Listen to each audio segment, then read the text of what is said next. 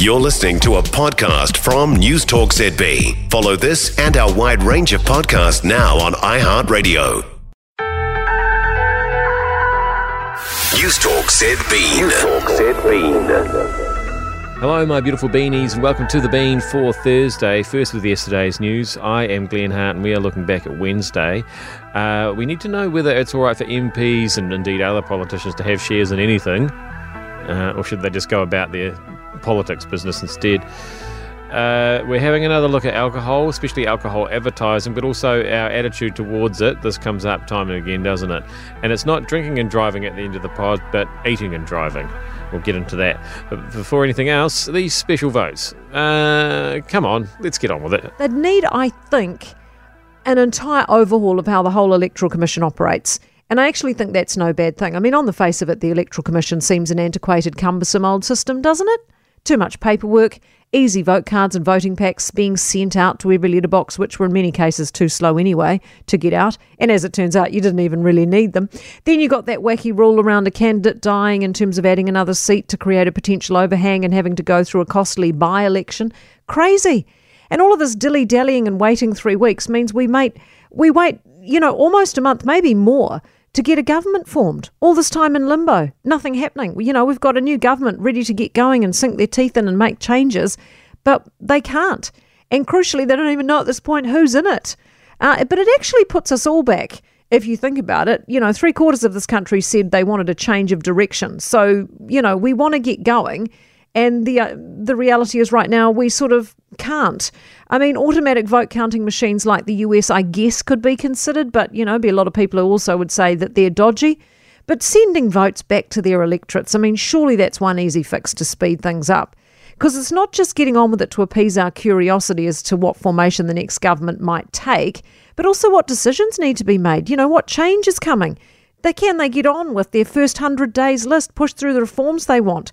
Starting a new government about eight weeks out from Christmas doesn't leave much time to kick into gear, as far as I can gather, and we're all pretty keen for change to kick into gear, aren't we? Sooner rather than later. Oh, there you go. All we need is a complete overhaul of the entire electoral system. Uh, so, can we just do that? Thanks. And uh, we'll be about our business. News Talk ZB. Is that what um, Jason Walls is waiting for uh, down at the Beehive? How come they don't have updates on or progress uh, reports on the specials? You know, I don't know, and I think there are a lot of people out there that are kind of wondering now why this is the case. I mean, I do understand that the special, the, the process from counting the specials is quite a lot different than it has been and uh, it is for counting the actual votes. But a lot of people are quite frustrated that it's taking um, this long. So, including one Christopher Luxon, who said on Hosking this morning um, that it has been a bit frustrating that we're in the hurry up and wait phrase, and he'd be supportive of a process that speeds it up a little bit. So, hopefully, he might do something about it when he's um, sworn in. Yeah, he's done a round of morning uh, morning media this morning. So, what else has he said? Indeed. Well, there's a number of things that he said. Um, he talked to Hosking, he talked to um, RNZ, One News, um, um, News Hub as well, and essentially this is sort of his once a weekly um, usual media slot. He usually has sort of more of a daily stand up, and we saw that yesterday at the Chelsea Sugar Factory. There's none today, but essentially he uses it as an opportunity to say, hey, listen, I can't really tell you much of what's going on within the coalition talks. Yeah, there's a lot of uh, people hurry up and waiting at the moment, aren't there? Starts with the politicians, then the reporters, then everybody in the public service, perhaps. 90% of parenting is just thinking about when you can have a break. And when you do take a break, enjoy the Parenting Hangover podcast.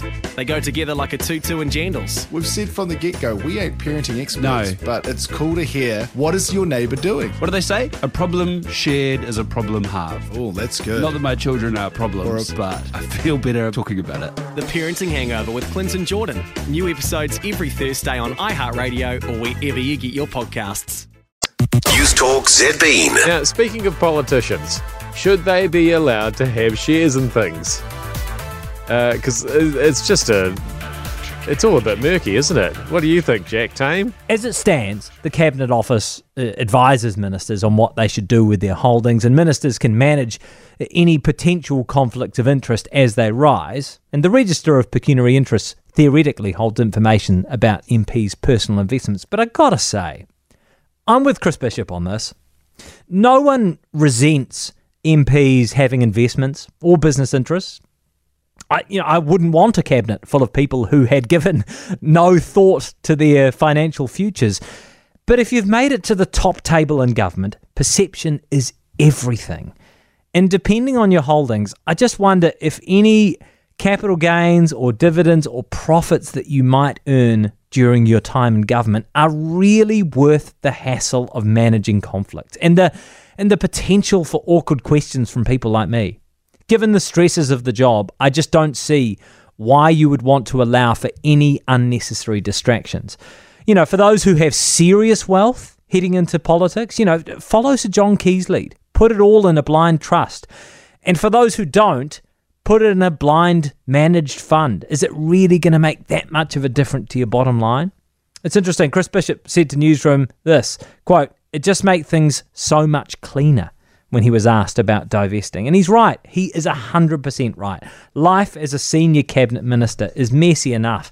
Why make it more complicated? I've always um, considered the investment market too complicated for me, and I'm not involved in politics. I'm just a person. So I don't know how. Yeah, Mind you, I find most things complicated, to be fair.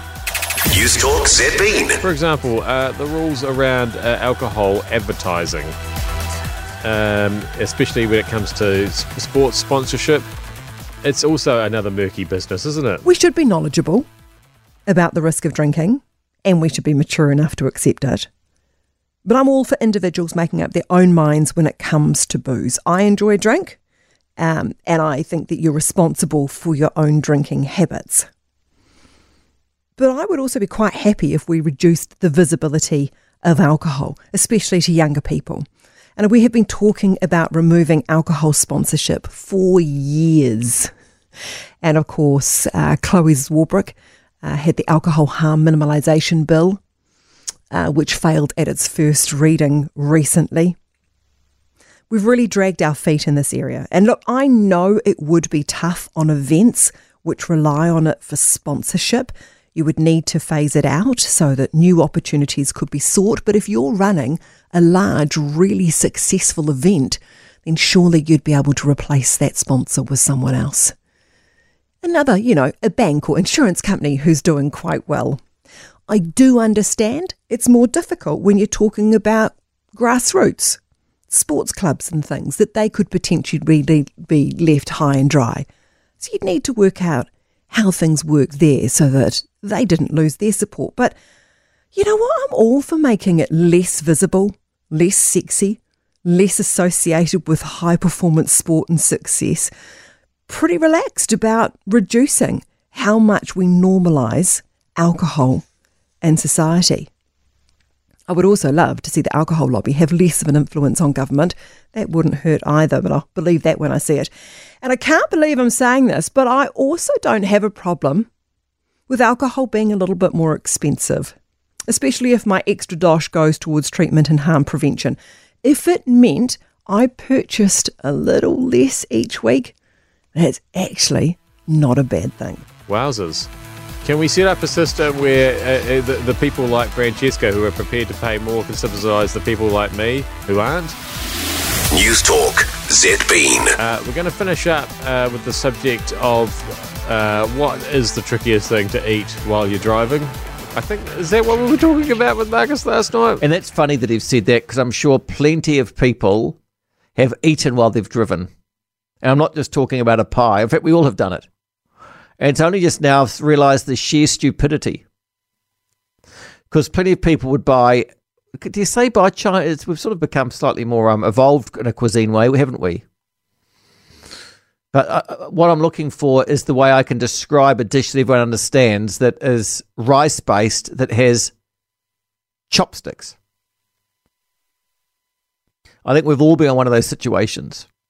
And it's dangerous because you can burn your legs as well if the hot stuff comes through the foil. Or if it's kind of a liquid based dish, what would that be? I can't remember the names. That could tip. That's not good.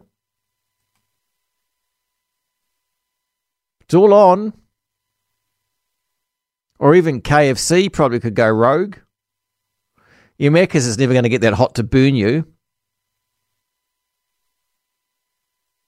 Goodness. But how do they assemble those filet fish sometimes?